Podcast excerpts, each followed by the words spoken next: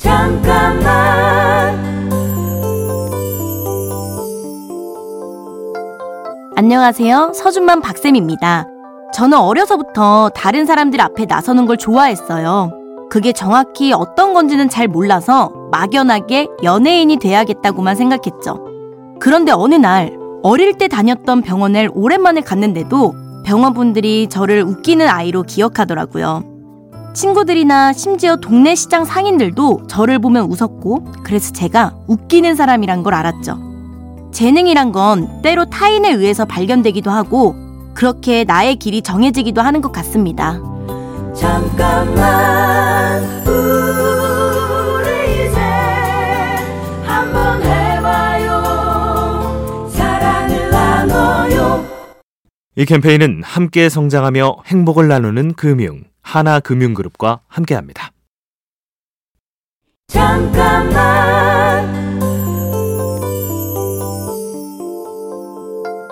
안녕하세요. 서준만 박쌤입니다. 유치원 때부터 장기 자랑을 앞두고 있으면 공연합니다 라고 쓴 포스터를 들고 온 동네 전봇대에 붙이고 다녔습니다. 제가 공연하는 걸 사람들이 많이 봐주길 바랐으니까요. 장기 자랑을 할 수 있는 자리가 있으면 무조건 나갔고 그게 어디든 제 끼를 보여줄 수 있는 곳이라면 가리지 않았죠. 잘하고 못하고는 중요하지 않았던 것 같아요. 꿈을 위해 제가 설 수 있는 자리를 스스로 만들었던 시간들이 지금의 저를 완성했다고 생각합니다. 잠깐만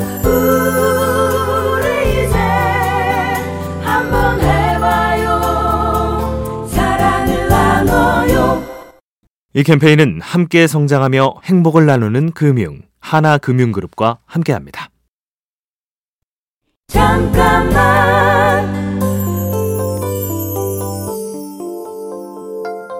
안녕하세요. 서준맘 박쌤입니다. 코미디언이 되고 싶어서 공채 시험을 봤습니다. 하지만 무려 10번이나 탈락했죠. 탈락할 때마다 저는 좌절할 시간이 없었어요.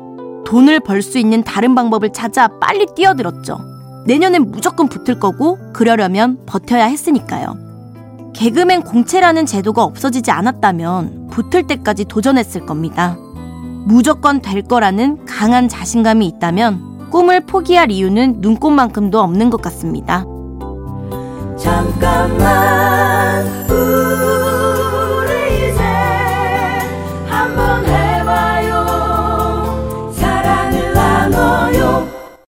이 캠페인은 함께 성장하며 행복을 나누는 금융 하나금융그룹과 함께합니다. 잠깐만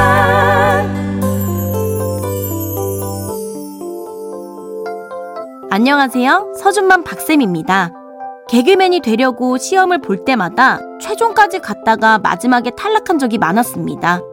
하지만 그게 제 한계는 아니라고 믿었고, 그래서 왜 안 됐을까를 고민하거나 아쉬워하지 않았어요.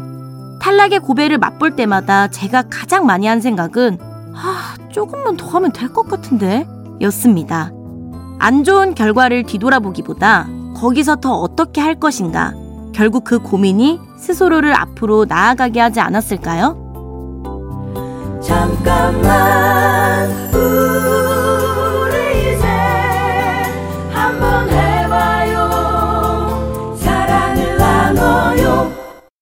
이 캠페인은 약속하길 잘했다. DB손해보험과 함께합니다. 잠깐만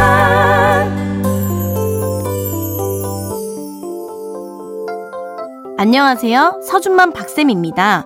대학로 극단에 들어가 무대에 설 수 있었지만 경제적인 문제로부터 자유로워진 것은 아니었어요.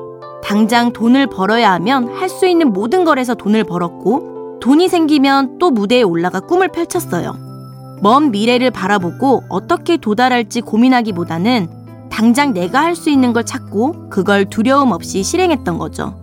멀고 큰 꿈을 바라보며 가는 것도 중요하지만 내 앞의 문제들을 하나씩 지워나가는 것도 분명 발전입니다. 잠깐만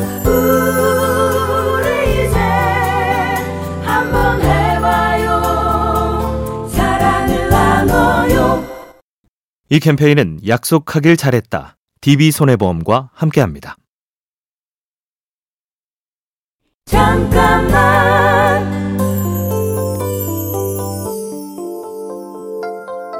안녕하세요. 서준만 박쌤입니다. 돈을 벌기 위해서 극장 무대에 서는 일을 잠시 중단해야 했던 때가 있었어요. 꿈을 위한 일부 후퇴라고 생각은 했어도 스스로가 너무 불행하다고 생각했죠. 그때 그 불안한 마음을 일기에 이렇게 썼어요. 이 일기를 다시 꺼내보는 날은 웃고 있었으면 좋겠다. 그리고 그 일기를 다시 꺼내본 날, 저는 백상예술대상의 예능 부문 후보에 올랐습니다. 포기하지만 않는다면 후퇴는 전략일 뿐 실패가 아닙니다. 잠깐만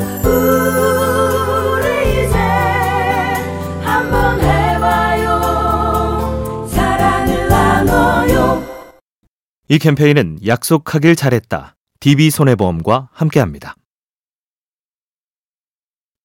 잠깐만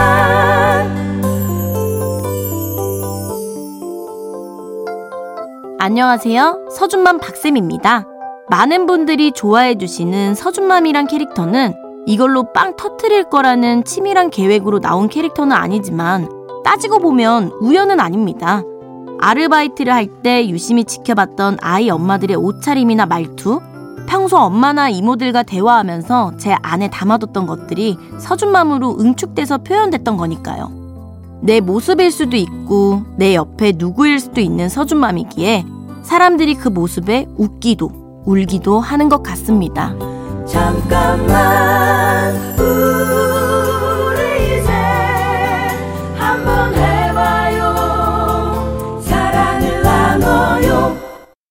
이 캠페인은 약속하길 잘했다. DB손해보험과 함께합니다.